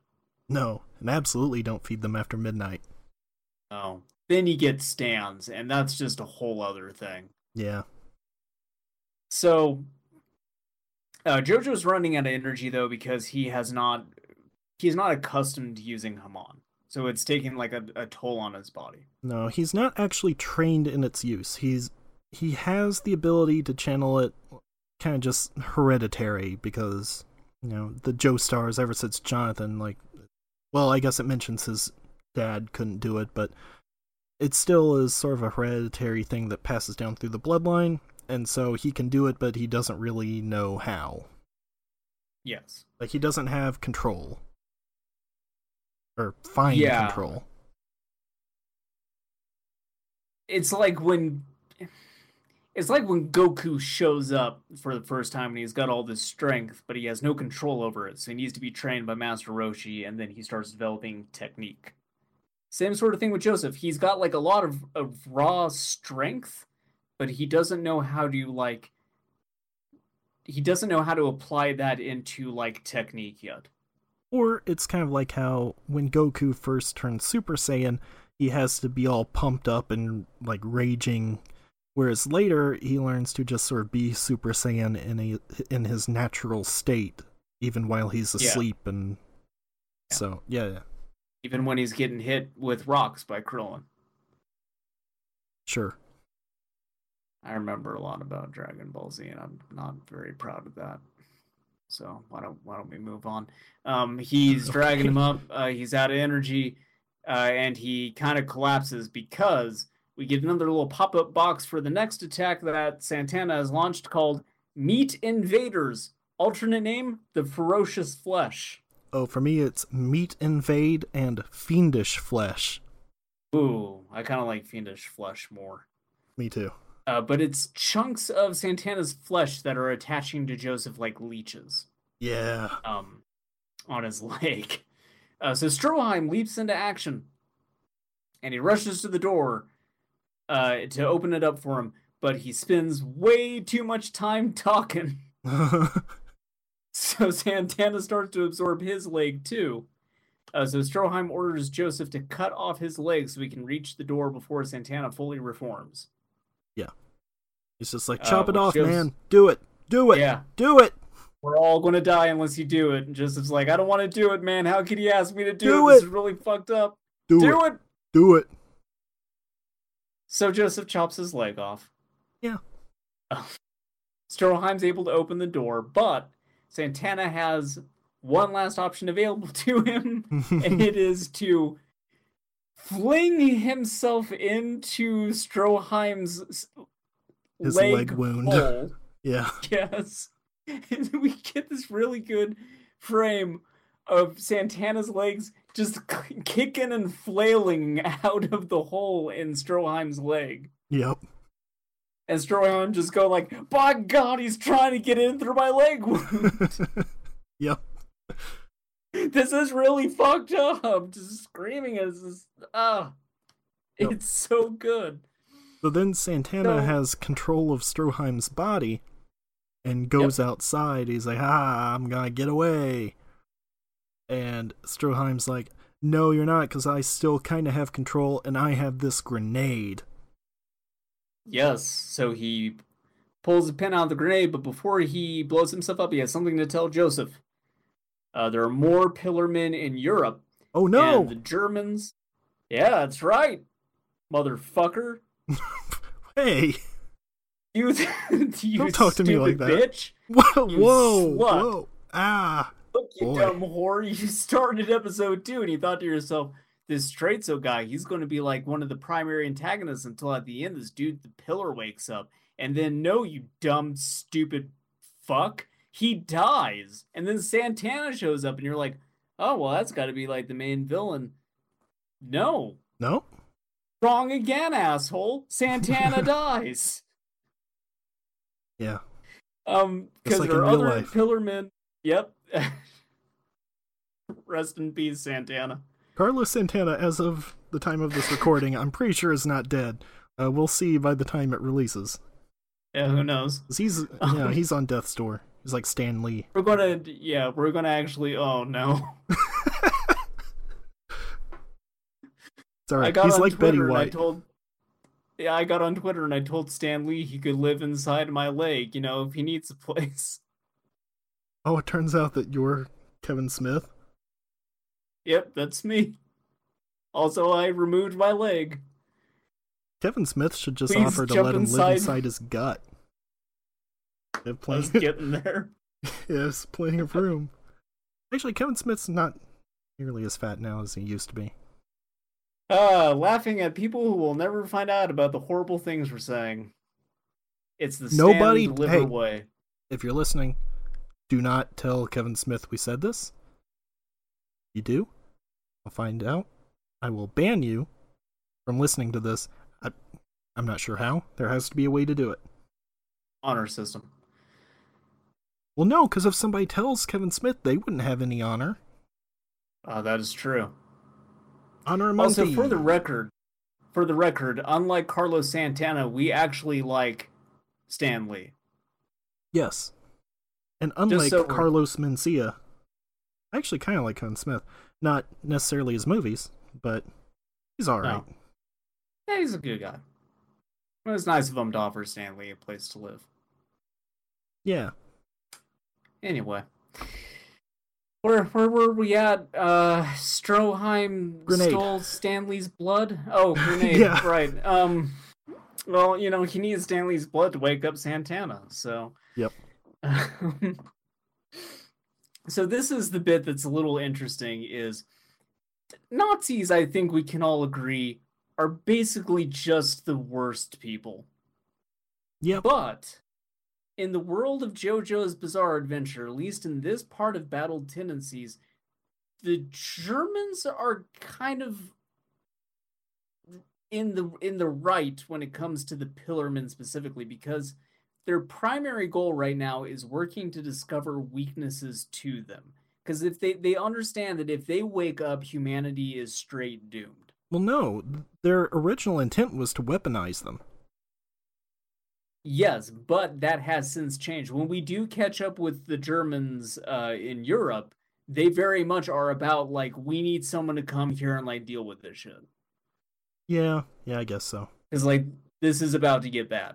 Uh, and I don't know if it's that like word has reached them after what happens to Stroheim's outfit because like everybody there died,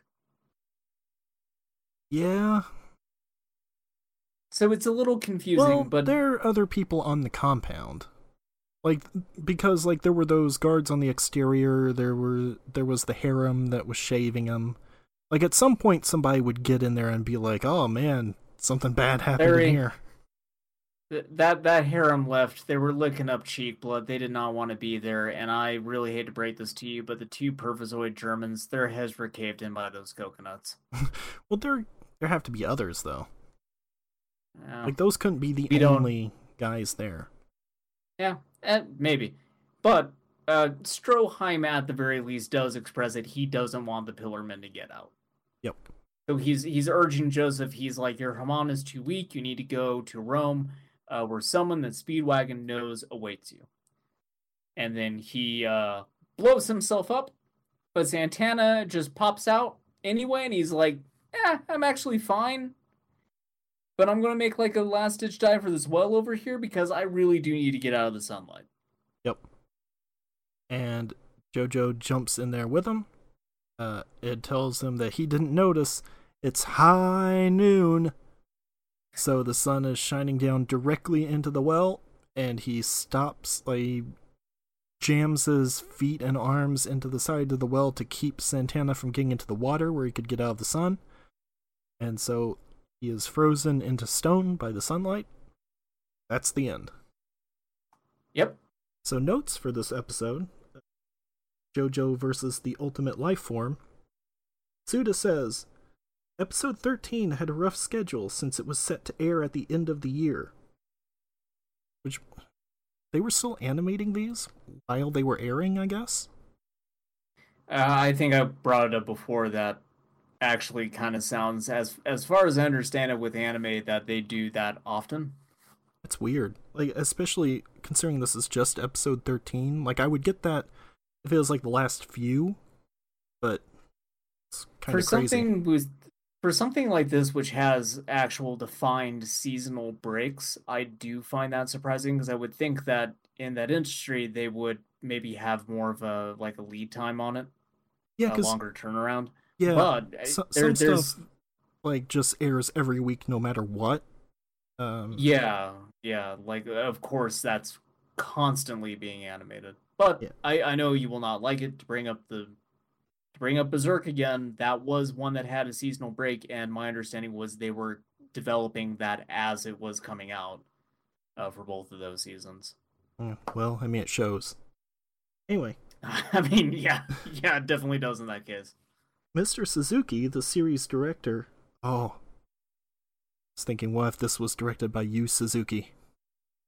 oh my god a, a Yu suzuki suda 51 joint shit it would just be a Akira from Virtua Fighter with a Walkman on and a lightsaber. You know, yeah, no, point me in the direction of that Kickstarter. Let me fund that Patreon. Just let me fucking throw my money at it now, like right now. Mr. Suzuki, the series director, directed Part B, and because of him, we were able to create a cool, solid episode despite our lack of time. Masahiko Kamino was the animation director of the first half, so his personal style comes through strongly. The characters are all so buff. Oh. the story takes place indoors and there aren't many characters, but for some reason it is unusually tense.